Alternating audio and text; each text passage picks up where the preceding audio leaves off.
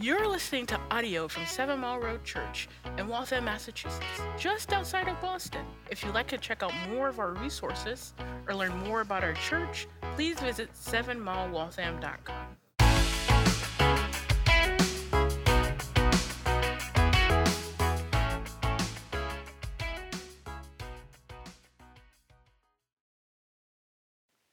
On April 25th, 2014, a button was pressed that put Flint, Michigan on the map.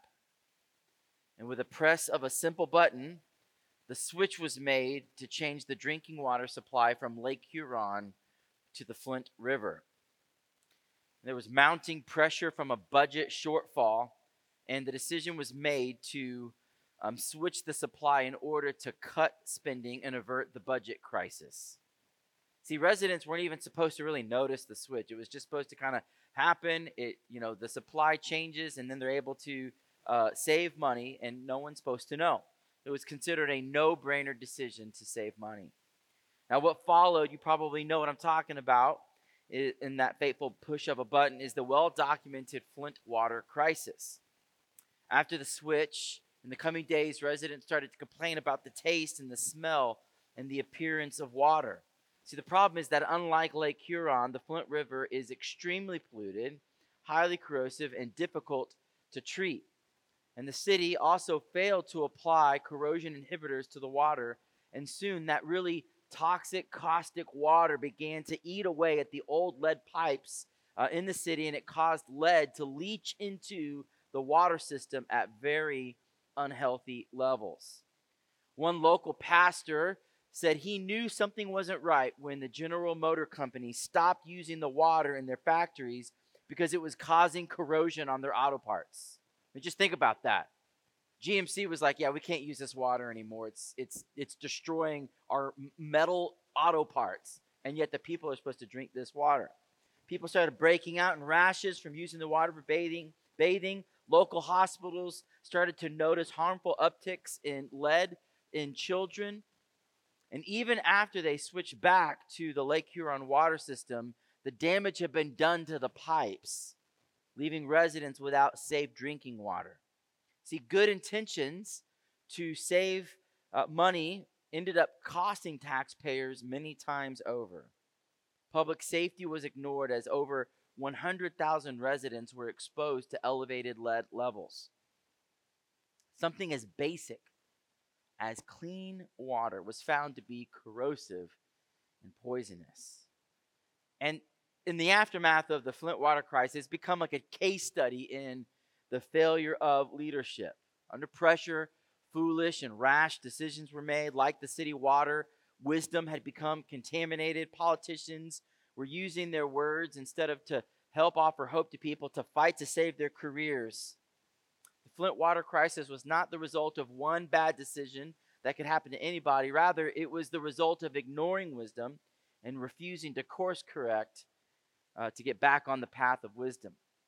Uh, this morning, as we continue in our series through Ecclesiastes, the search for meaning, meaning, we're going to get a master course in wisdom from the preacher. Have you seen those things out there? You can learn anything. If you want to become a good barbecuer, if you want to become a good sewer, if you want to become a good musician, there's all these master courses, people who are subject matter experts in their field, and you can watch and learn from the masters. That's what's happening this morning. We get a master course in wisdom. If you remember from last week, Solomon looked us square in the face and said, You're going to die. You don't know when, so enjoy your life. And he knows that because of sin, some of us might have a tendency to say, Listen, if I'm going to die and I don't know when, I might as well eat, drink, and be merry for tomorrow we die. And to use that license to go and enjoy life and use it as a license for sin and foolishness, to live for selfish pleasures instead of godly enjoyment. That would be the advice of fools. Just eat, drink, be merry. Nothing really matters. That's not what he is saying. Wisdom says, yes, you're going to die. And yes, God has given you the gift of life to enjoy, but do it within the bounds of godly wisdom. Now, I'm not sure if uh, when, when Becca was reading our passage this morning, You might have thought, man, this, this sounds like all over the place. You know, it's moving from one topic to another. It feels random and scattered. And I thought so too the first time I read it. But then I thought, isn't that just like life? Life moves from one thing to the next. On any given day, you can move from the mundane moment to a significant turning point. At one moment, you're, you're taking in political information. The next minute, you're living life practically. The next minute, you're thinking thoughts philosophically. And things change from one moment to the next. In fact, in order to live according to wisdom, on any given day, you need to have uh, uh, wisdom in all of those various aspects of life. And that's what we get in this passage. It is a master course in wisdom. At one moment, we get wisdom for how to live when fools are occupying leadership positions. Then it changes to look at life under pressure. How do you live a, a, wise life when it seems like pressure is mounting? It gives us wisdom on the basic everyday realities of the need to control our tongue. Then it's wisdom that pans out to see society at large. And it's also wisdom that dials in to see the heart of the problem, which is the problem of the heart. It's all over the place, and yet it's wisdom that we all need. And as we work through this passage, we're going to see five different lessons. First, in chapter 9, verses 13 to 18, we'll see that wisdom is often ignored. Wisdom is often ignored. One of the tragedies of life in a broken world is that wisdom is often overlooked and ignored usually to the detriment of those who need it most. That's our first lesson. Wisdom is often ignored. And our second lesson comes in chapter 10, verses 1 to 3. We'll see that wisdom is easily contaminated. Just like the water in Flint was easily contaminated, we'll see that wisdom is only profitable to the degree that it remains pure. If wisdom becomes contaminated, it's no longer wisdom. And he's going to tell us that one of the main reasons why wisdom goes sour is because of our hearts. Wisdom is easily contaminated. And then our third lesson in chapter 10, verses 4 to 7, we'll see that wisdom is calm under pressure. Even under foolish leadership, wisdom knows how to remain calm and make good decisions. See, there's a pressure and a tendency when, when, when, when we feel frenetic, when we feel um, anxious and stressed to make these rash kind of decisions. And third and fourth, in chapter 10, verses 8 to 11, we'll see that wisdom is patient and decisive. Now, those seem like they're, they're opposite. How can you be patient and decisive? Well, that's wisdom. Wisdom carefully navigates the path between hasty, rash decisions and paralysis by analysis. And then finally, in chapter 10, verses 12 to 20, we'll see that wisdom is thoughtful with words. Taming the tongue is one of the distinguishing marks of wisdom. And those that desire to live wise lives will learn how to take control over their tongues rather than letting their tongues control them. Five lessons. We've got a lot of ground to cover. So let's jump right into it in chapter 9, verse 13, to see our first lesson. Wisdom is often ignored. Verse 13, Solomon writes, I have seen this example of wisdom under the sun, and it seemed great to me. So here's a story. There was a little city with few men in it, and a great king came against it and besieged it, building great siege, work, siege works against it. But there was found in it a poor wise man, and he by his wisdom delivered the city. Yet no one remembered that poor man. But I say that wisdom is better than might though the poor man's wisdom is despised and his words are not heard. So here the preacher begins with an anecdote. As he begins his master course, he shares a story about a small city who's under attack by a larger city with a stronger army. And you would expect that this bigger city will just blow right through them. They're no match for them. But in a surprising turn of events, the small city is delivered not by might, not by the strength of a warrior, but by the wisdom of a poor man. This poor man's a nobody. We don't even know his name. He doesn't come from means, he doesn't, he doesn't come from nobility. And yet he's able to save the city through wisdom. And the power of the anecdote is that by his wisdom, he's able to come up with a plan to defeat the larger enemy. That's why the preacher tells us wisdom is better than strength. And you would think, after all of that, wouldn't this town honor this man? Wouldn't they say, man, we, we had no idea the kind of wisdom that you have.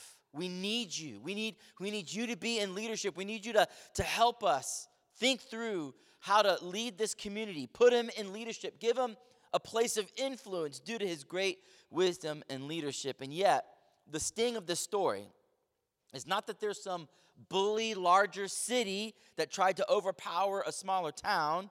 We would expect that, right? That's what uh, dominating forces seek to do. They want to dominate. No, the tragedy of this story is that no one remembered the poor man. In a moment of desperation, they were willing to hear any plan, so they, they listened to him. But once things settled down, no one remembers him anymore. No one valued his wisdom. In a moment of desperation with no other alternative, they were willing to listen to him. But in the aftermath, his wisdom is ignored and despised. Now look at verse 17. Solomon says, The words of the wise are heard in quiet. They're better than the shouting of a ruler among fools. Wisdom is better than weapons of war, but one sinner destroys much good. Here, the preacher recognizes that the wise despise their wisdom in calm whispers, rather, uh, they dispense their wisdom in calm whispers rather than frantic shouts. See, if we want to be a people who are marked by wisdom, we need to learn to be listening.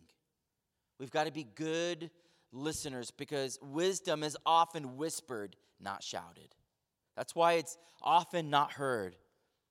We need to be listening for the calm, wise whispers of wisdom instead of the noise of fools. See, noise is plentiful in our culture, isn't it? There's always someone shouting loudest, always claiming to have the answers.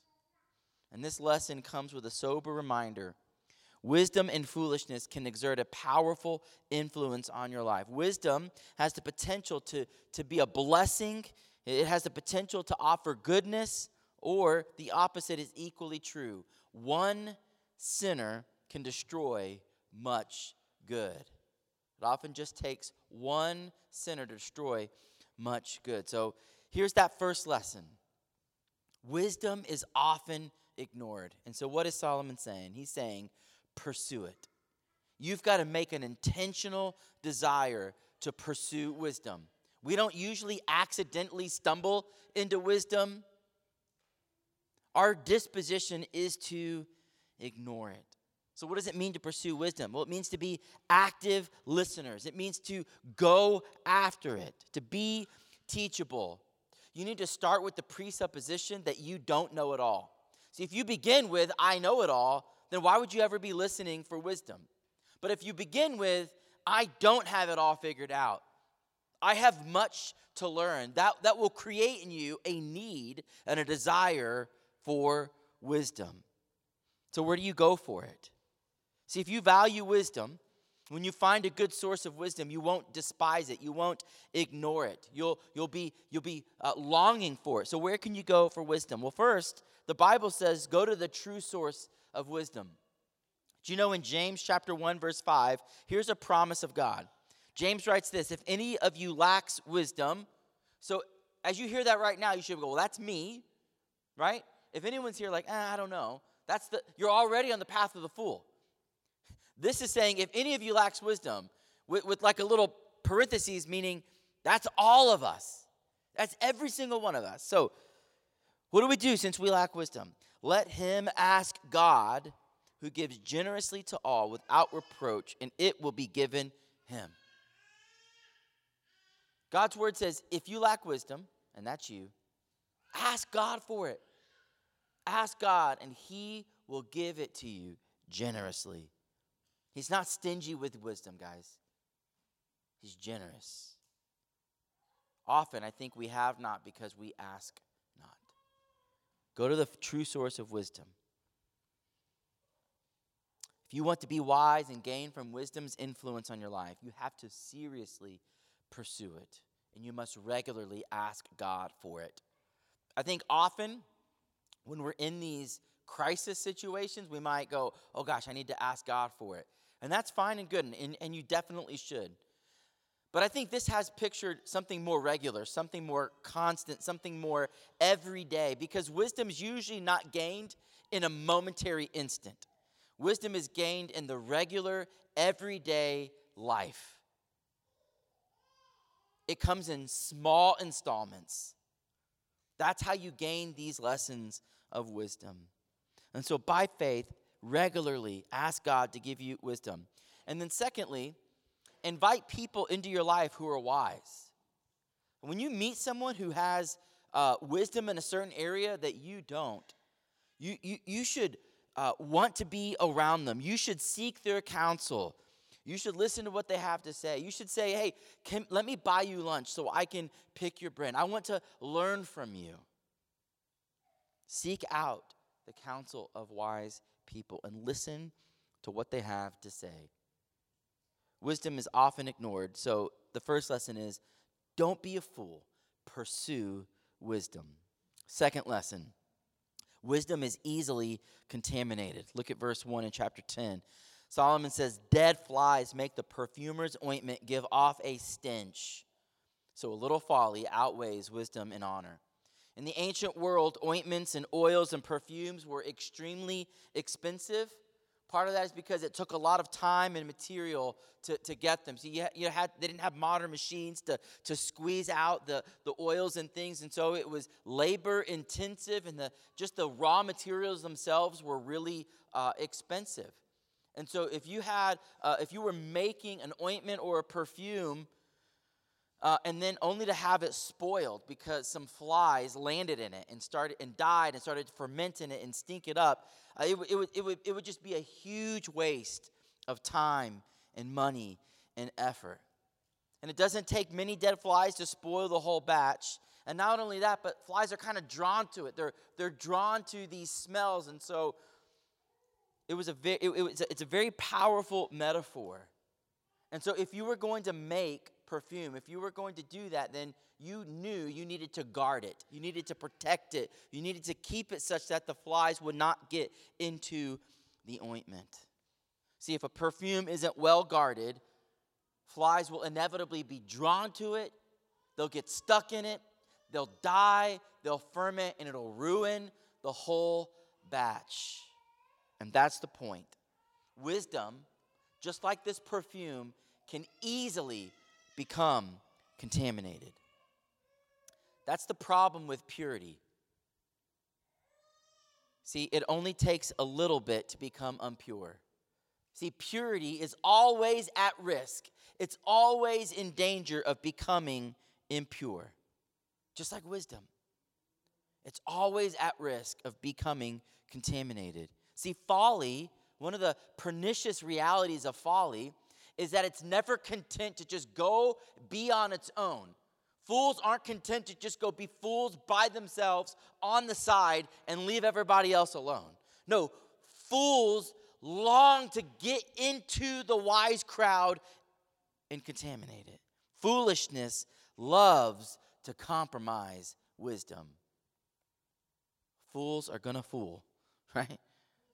It only takes a little bit of folly to contaminate wisdom.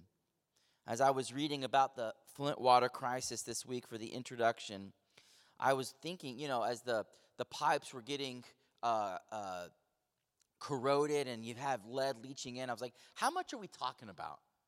Like, what does it take to contaminate drinking water? And here was the answer 15 parts per billion. Now, I thought, I don't really know what a billion is. Like I can't conceive of a billion of anything, okay? So I had to break it down. So if, if, you're, if, you're like, if you're not like me and you already get it, that's great. But for the rest of us, let me break that down. So what, what, what 15 ppb means, 15 parts per billion, is 15 drops of lead into 15 billion drops of water. Now you're asking, okay, what is 15 billion drops of water? It's, the, it's about the average size of a swimming pool okay? So it's about 13,000 gallons, which is about a 15 by 30 foot long swimming pool. So get in your mind this average size swimming pool in someone's backyard, that's filled with 13,000 gallons of water, and that is 15 billion droplets. So imagine someone coming and just dropping a little little medicine dropper, just 15 drops of lead, and all of a sudden that is highly toxic. Now I'm glad I read that because uh, not that this scenario would ever happen, but if I were standing at a, at a pool with like drinking water and you drop 15 drops of water and dared me to drink it, I'd be like, yeah, it's fine. It's fine. But it's not fine. It's extremely toxic. It just takes a little bit to make drinking water unsafe. And that's the point. Wisdom, like water, can easily become contaminated. And the implication then is this if wisdom is easily contaminated, then what are you supposed to do? Guard it. You're supposed to protect it. Just like the, the, the, the policymakers are supposed to protect the water lines, like you just, you can't contaminate the water. It's too important. Just like the perfumer has to keep safe this, this jar so that flies don't get into it, Solomon is saying, you must guard and protect wisdom. You just can't leave it alone. It will easily become contaminated. What does it take to ruin a perfectly good jar of perfume? Just a few dead flies. What does it take to ruin a, a, drinking supply? Just a few drops of lead. What does it take to ruin a good reputation? Just one foolish decision. You can have a lifetime of wise living and in five minutes ruin it all. You must guard wisdom. One moment of folly can ruin a fragrant reputation. What he's, what he's getting at here is this it takes so much more effort to create something, and it takes far less to ruin something. You know how long it takes to build a house? Months, right? How long does it take to knock it down? Like one bulldozer. You, you can have a whole house gone, leveled in a moment. It takes a lot longer to build something than it does to destroy it. That's why it must be guarded. Now, why are we so prone to folly? Look what it says next, verse 2. A wise man's heart inclines him to the right, but a fool's heart to the left. Even when the fool walks on the road, he lacks sense, and he says to everyone that he is a fool. Now, when you, we hear this right and left, I think in our culture we tend to think of politics. This is not a, a preference for right turns over left turns or an endorsement of right wing politics over left wing politics. Let me just translate this verse in a way that'll make that immediately clear. What he's saying is a wise man's heart inclines him aright, but a fool's heart inclines him astray. A wise man's heart leads him on the path of righteousness, while a fool's heart leads him on the path of folly. And when our hearts lack the sensibility of godliness, not only do we go astray, but this is saying our actions show it. Did you hear what he said? He says that when a fool walks on the road, he lacks sense, and he says to everyone that he is a fool. Now, he doesn't actually go, like, fools don't usually announce their foolishness, like, I'm a fool, I'm a fool, I'm a fool. But by their living, we look at them and go, that's a fool, right? Their actions betray them, they show it. Eventually, it becomes to everyone around that they have given in to folly and sin. And so, what the preacher does here is he gets to the heart of the problem, which is the problem of the heart. The reason we go astray is because our hearts are inclined, driven. Our hearts are desire mechanisms. We, we, it, just it produces desires and then we live according to those desires you do what you do because of what you love. That's what this verse is saying. The heart of the wise inclines them to the right, and the heart of fools to the left. We are prone to foolishness because our hearts are broken. That's what Jeremiah 17 9 says. The heart is deceitful above all things, desperately sick. Who can understand it? If I were to translate this into modern language, it would be this my feelings, my desires are deceitful above all things, desperately sick, and who can understand it? Now, do you see how that flies in the face of our culture? Our culture says if you feel it or if you desire it, it must be good. How could you ever, you're so awesome, how could you ever have bad desires and bad feelings? Do you see how this verse is saying that that, that is absolute foolishness?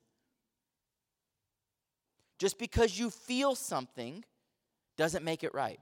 Now, I'm not saying all of your feelings are wrong, but you should be suspicious of them. T- to our teenagers here, your feelings are sus, okay? All right? Okay. You should, you should doubt them. Why? Because your heart is deceitful. Just because you feel it, just because you want it, it doesn't make it right. When we live rightly or when we go astray, we are following the inclination, the desires of our heart. We pursue the desires of our heart. So, if you want to change, if you want to do something differently, then what? You have to change what you love. You have to change what you want. It starts from the inside out. Now, the beauty is, apart from the gospel, you're not going to change. Your heart is desperately sick and broken, and it won't get better on its own. In fact, it actually just gets worse on its own. So, if you want your heart to change, you've got to have a heart surgeon who can actually change it. And that's the power of the gospel. We are the only religion that believes you can actually change. Not just modify behavior, but actually change from the inside out. See, God doesn't merely forgive your sins and then say, now you better fix yourself. Listen, I pardoned you, but you better get it together. That is anti gospel, the opposite of the gospel. That is called self help. That is, listen, I'm gonna, I'm gonna get you patched up, but then you better figure it out, right? That's not the gospel. Here's the gospel God forgives your sins purely and only on the reality that Jesus died in your place for your sins. That's why Paul says, He who knew no sin became sin. So Jesus, AKA knew no sin, innocent completely, takes on all of your sin. And he dies as if he had done it. He stands in your place. Why? All of us deserve death. So he said, I'll stand in their place. The punishment that was due to them, I'll take it on. So it's on the basis of that that God can say, okay, I can forgive you. That's why Paul also says that the record of our sin, all of our sin, the record of it, the debt, the, the, the, the, the transcript of all of our sin was nailed to the cross. That's what Jesus was dying for, our sin. So he paid the penalty. That's why God can forgive you. But the gospel goes beyond that. We're forgiven, yes, because of the finished work of Christ. But though the work of the cross is finished, don't miss this, the power of the cross continues to work in our lives. The work is done, but it's the kind of work that has ongoing implications. So God continues his work of salvation by transforming your heart. Now, there's very little change. Like on the day you become a Christian, the very next day, you look identical to, to you before, right? Nothing's really changed. But the gospel starts to work in your heart so that year by year, decade over decade, as that slow, good kingdom work is happening in your heart, you do start to do things different. You start to go, oh, I used to be, uh, I, I, this is the same situation that a year ago I would have totally lost it. Or this is a scenario where a few years ago I would have totally given into that temptation. But now I, I, I find in myself an, a, a resistance that wasn't there before. What is that? That's the work of the gospel. That's the power of transformation so that we progressively, over time, begin to desire righteousness and godliness. So, friends, our union with Christ, the fact that we're joined to Jesus, is not only the basis of our justification, being declared righteous, being forgiven, it's also the source of our sanctification, where we actually change, become transformed. So, the more we lean into our relationship with Christ, the more we will become like Him. Like I said earlier, that change doesn't happen overnight. But the implication is that over time we will change. So if wisdom is easily contaminated by folly, and our hearts drive us in the direction of wisdom and foolishness, then the implication is guard your hearts. Just like we need to guard the perfume, guard the water. We need to guard our hearts so that we allow for the time to happen where we're changed by God's work of sanctification. That's why Solomon, who wrote this book, also wrote Proverbs, says in chapter 4, verse 23 Keep your heart with all vigilance, for, for, for from it flow the springs of life. You hear what he's saying? That word keep is the Hebrew word for guard and protect. We, we think of keep as like just have it. No, no. The Hebrew concept of keep is guard and protect. Guard and protect your heart, for from it flow the springs of life. The heart is easily contaminated, easily led astray. So he says, protect your heart. So here's practically what that means. Because sin makes us blind to our foolishness, we don't often see that we're being fools in the moment. It's usually in the aftermath, afterwards, that we go, I, I was a fool there. I lacked wisdom there. And that's the time to do a good autopsy on your heart and not just ask, like, what did I do, but ask, why did I do that? You have to get it in your head. You do what you do because of what you love. It is, it is coming from your heart. So until you've asked heart level questions, you will not find heart level change. So when you in the autopsy room, when you're thinking about the, the thing you did, you have to go back and go, what was I wanting in that moment? What was I truly desiring? Why did I sin in this way? What was I desiring? Was it approval? Was it comfort? Was it power? Was it control? See, these are deeper questions of the heart. If you want to learn more about how to grow in this area of heart level sanctification, let me commend to you three books. All three meet our criteria of being clear, concise, and compelling. Okay, short reads, they get to the point, and they are fantastic. The first is, and right, if you're writing these down, write them down. We'll put them in the sink. How Does Sanctification Work? By David Powlison. He is like a Jedi master of the heart. Okay, the next two guys I'm going to read are like influenced by him. Th- th- this would be one of the best ones I could recommend. How Does Sanctification Work by David Powlison. The second is The Hole in Our Holiness by Kevin DeYoung. The Hole in Our Holiness by Kevin DeYoung. And then the third, You Can Change by Tim Chester. You Can Change by Tim Chester. There are far better things that you could do than, than uh, uh like, let me commend you if you're not reading your Bible, start there. But if you're also reading your Bible and you want to grow in sanctification, any of these three books would be uh, very, very helpful. So, lesson one wisdom is often ignored, so pursue it. Lesson two wisdom is easily contaminated, so guard it. Now, lesson three wisdom is calm under pressure. Verse 4 If the anger of the ruler rises against you, do not leave your place for calmness, uh, for calmness will lay great offense to rest. There is an evil that I have seen under the sun, as it were an error proceeding from the ruler. Folly is set in many high places, and the rich sit in a low place. I have seen slaves on horses and princes walking on the ground like slaves. So, again, th- like I told you, this is just going to move from one thing to the next. The preacher moves from the realm of the heart to the realities of living under leadership in a broken world. Verses 5 and 6 speak to the unpredictability in life, specifically in the realm of leadership. Now, you would think that the cream rises to the top that the best leaders, proven leaders, are put in the highest positions of leadership. From CEOs to politicians to military commanders, you would think that we would put our best in the highest places of leadership. But the preacher says, nope, we don't do that. I mean, just turn on the news, right? In every realm, you see abject foolishness in the highest offices in the land. So, in a broken, hevel plagued world like ours, fools often rise to positions of prominence that far exceed their ability and wisdom. It was, it's true today, it was true then, it'll be true tomorrow.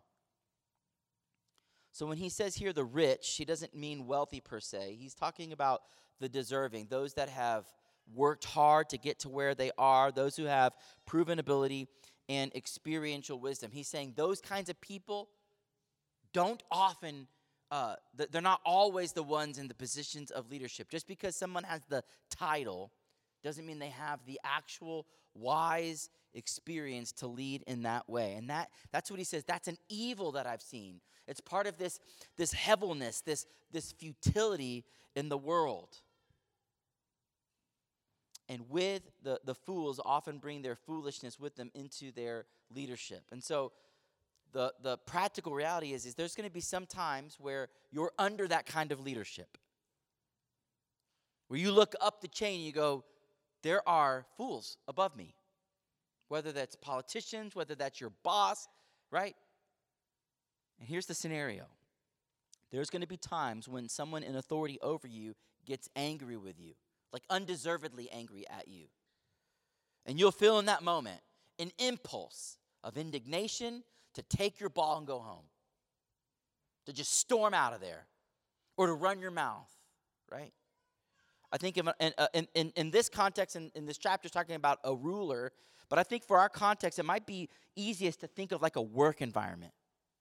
So here's the scenario maybe your boss blames you wrongly for a project getting derailed. And you know it's not your fault. You know that there's lots of other factors, but in their own foolishness, they don't want to uh, uh, uh, uh, look at it new, in a nuanced kind of way. They just want someone to blame, and they're coming down hard on you. Or maybe you'll be in the wrong place at the wrong time. Like people have bad days, and they take it out on other people. Whatever the case, here's what this uh, lesson is teaching us stay calm. Don't make hasty, rash decisions. Now, hear me. That doesn't mean that later on a conversation doesn't need to happen. Like where you say, hey, you can't talk to me like that. Doesn't mean you don't go to HR. I'm not saying those things. I'm just saying in that moment, wisdom will stay calm. You're going to breathe and you're going to wait out the pressure.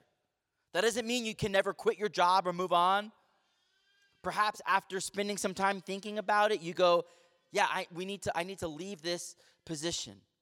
Perhaps you're in an environment that's so volatile that you need to leave sooner.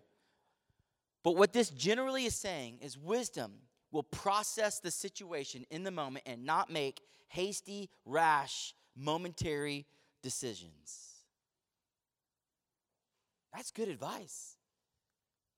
And because wisdom is principial in nature, we can just even broaden it by saying wisdom is calm under pressure that in a pressurized situation, that's not often the best time to make life changing decisions. And so he's saying, fight the impulse to make significant decisions in the midst of pressurized situations where you're not thinking clearly. It doesn't mean that you'll never have to make decisions in those moments, but he's saying, limit the impact of those decisions. Don't make the biggest decisions of your life in the midst of immense pressure. Zack Eswine summarizes this section well. He says, When we're fortunate to experience wise leadership, it sets the table of our lives with good food that is knowledgeably prepared, fairly portioned, and generously given. You hear that? He's saying, when we're under good leadership, it's like a, a good meal being set before you. Everyone gets good food, the right amount. It's awesome. But in contrast, folly in leadership breaks the table legs, dirties both the floor and the food, and makes a joke of it all. Any of us called to lead, whether as a king or governor, a parent, teacher, pastor, project manager, coach, or friend, will need the grace of the preacher's wisdom. Those of us, and this is all of us, whether you're a leader in some realm, you might find yourself a non leader in another realm, right? There are certain rooms I walk into, I'm the leader, and there's certain rooms I walk into, and I'm the follower. That's all of us, that's life. Those of us who follow, pray that our leaders can lay to heart the preacher's words. Lesson one Wisdom is often ignored, so pursue it. Lesson two wisdom is easily contaminated, so guard it. Lesson three wisdom is calm under pressure, so resist rash decisions. Now, lesson four wisdom is prepared and decisive. Verse 8 He who digs a pit will fall into it, and a serpent will bite him who breaks through a wall. He who quarries stones is hurt by them, and he who splits logs is endangered by them. These verses here they describe several accidents by people doing common trades, everyday realities. And on the surface, you might think he's just talking about the unpredictability of life, but in, in the reality that sometimes unfortunate accidents happen. But that's not what he's talking about here. If you think about the context about wisdom and foolishness, he's saying, listen, Fools lack sense, and as such, they're often careless in the things that they do. And so they, they bring that foolishness with them into these common everyday realities. Now, I've coached Little League Baseball for several years now, and it is just, it, it happens almost every single season. I'll get an email from a parent that says, hey, so and so is out for the season. They, they broke an arm. Or, hey, they, uh, they, they, they, they broke their leg. Or, hey, they, had, they, you know, they got hit on the head by one thing or another. And I always ask, like, hey, tell me what happened. Because the reality is there, there are acts of God, meaning like you can't change what happened and things are beyond your control. Uh, you, you get into an accident through no fault of your own, and there's nothing you can do about it.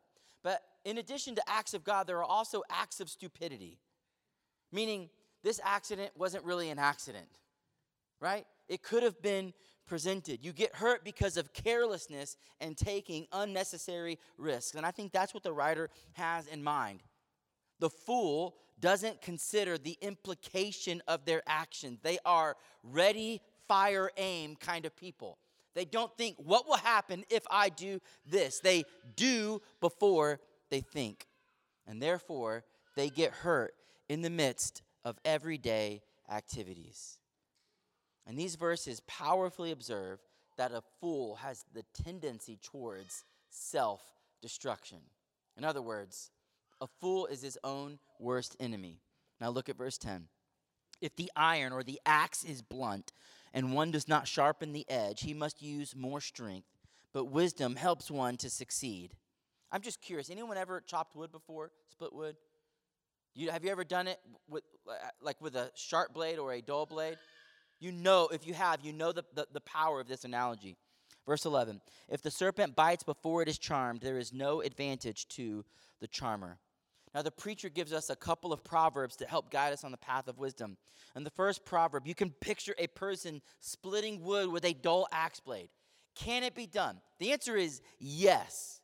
Does it require more effort? The answer is yes. And it is also much more dangerous. The blade can slip off of the surface and come right down on your foot, where a sharp blade hits, it's precise, and it does the work. In this case, wisdom says it's better to be patient and prepared. If you see that your axe is dull, instead of just going, no, no, we just got to get the job done, it's saying be patient, be prepared, slow down, sharpen the blade. It's better to take the extra time sharpen the blade than just getting to work because your work will become more efficient and effective. Yes, it'll take some time on the front end, but you'll gain all that time in the back end because you have a better tool. This is a, pro- a proverb that pictures the wisdom of patience and preparedness. It is better to be prepared than to act too quickly without thought.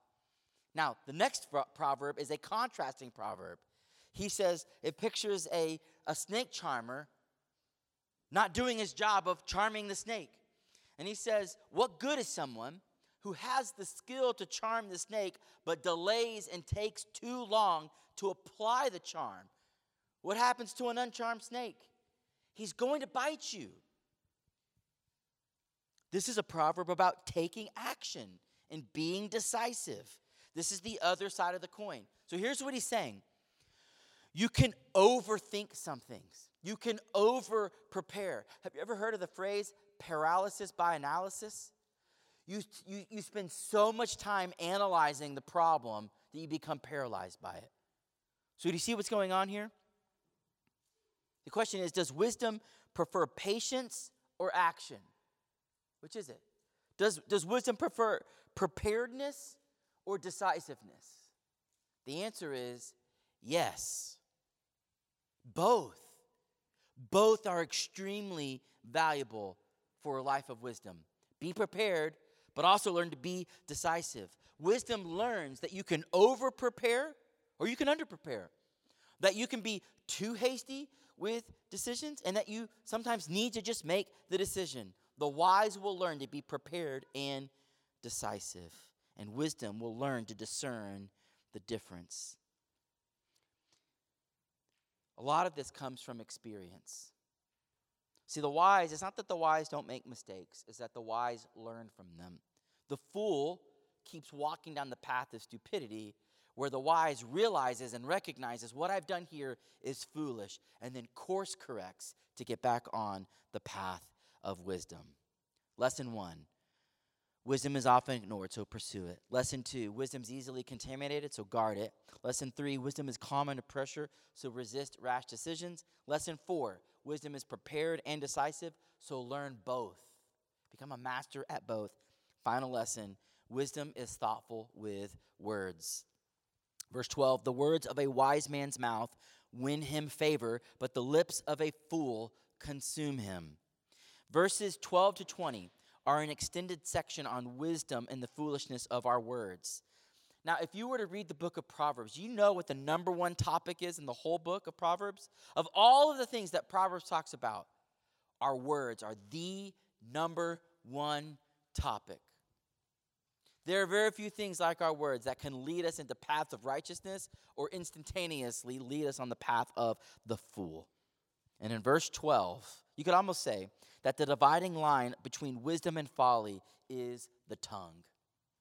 So much good and so much evil comes right here. And in verse 12, the preacher says, Our words have impact and consequence. And I don't have to tell you that. You know that they do. Wise words lead to favor, while the words of the fool consume him. One of my constant refrains to my children is just like close your mouth. Just like just just just close it.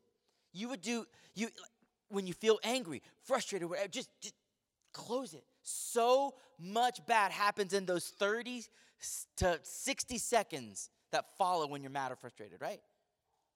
Learn to close it. And it's not just teenagers and children, that's all of us. Our words can be destructive or beneficial. Our words can help us or they can hurt us. And there's not a person in this room who hasn't experienced this. I saw most of you smile when I said that. Why?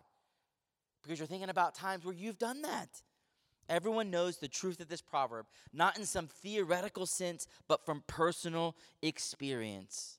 The question is will we learn to be thoughtful and measured with our words, or will we just keep running our mouths? The preacher goes on, verse 13. The beginning of words, uh, the beginning of the words of his mouth is foolishness, and the end of his talk is madness. A fool multiplies words, though no man knows what will be, and who can tell him what will be after. The toil of a fool wearies him, for he does not know the way to the city. He goes on to tell us about the words of the fool. He talks, he says so many things, but nothing of substance. He talks to hear himself talks. He talks, but it adds nothing to the conversation. The picture here is of a person wandering aimlessly through the city. They're moving, they're walking, but they're going with no direction and no purpose. That's the words of a fool. Do you know Plato once said, Wise men speak because they have something to say, fools speak because they have to say something. And the preacher finishes with another anecdote. He says, Woe to you, O land, when your king is a child and your princes feast in the morning. Happy or blessed are you, O land, when your king is the son of nobility and your princes feast at the proper time for strength and not for drunkenness. Through sloth, the roof sinks in, and through indolence, the house leaks. The fools say, Bread is made for laughter, and wine gladdens life, and money answers everything. Verse 20 even in your thoughts, do not curse the king, nor in your bedroom curse the rich, for a bird of the air will carry your voice, or some winged creature tell the matter. So let me unpack this part. The king, uh, the preacher uh, pictures two kingdoms. One kingdom is ruled by immature, self indulgence, and self interested leadership. You heard that when he talked about princes feasting in the morning when they should be getting to work your king is a child, meaning he's immature. And then this other kingdom, characterized by mature, strong leadership. Yes, they feast, but they do so for strength, not for drunkenness. They don't let the roof sink in. Now, their leaders are marked by self control and, the, uh, and sobriety. So here's the lesson you might find yourself at any point in your life under either one of those leaderships. You might find yourself going, I'm under good, wise leadership, or I'm under immature, self interested leadership. Here's the lesson be careful how you speak about those in leadership. Be careful about how you speak about those in leadership. Why? Because word travels fast. You tell someone you think, I can trust them, this is in confidence. You're bad mouthing someone in leadership. And then what inevitably happens? It comes around to that person. Be careful with how you speak. Words travel fast. Even in private, our words have a way of becoming public. Now, in the world they lived in, free speech was not a widespread right. Speaking out uh, against a king could result in your death. Now, our job as modern readers is to go, well, how can I think about that situation in my particular context? So, praise God. I love that we live in a country of free speech where we can speak out against leaders and politicians and all sorts of things. But ask yourself just because something is permissible, is it profitable? Just because you can do something doesn't mean that you should do something. The principle here is to learn to be measured and thoughtful with our words. Did you catch the imagery here in verse 20 about a bird of the air carrying your voice to tell the matter? It's like the preacher knew that one day the symbol of Twitter would be a little bird. When I read that, I was like, how did he know? How did he know? Right? A bird of the air carrying your voice to the ends of the earth. Guys, that's social media. Isn't it? Our words can be carried across the globe in an instant.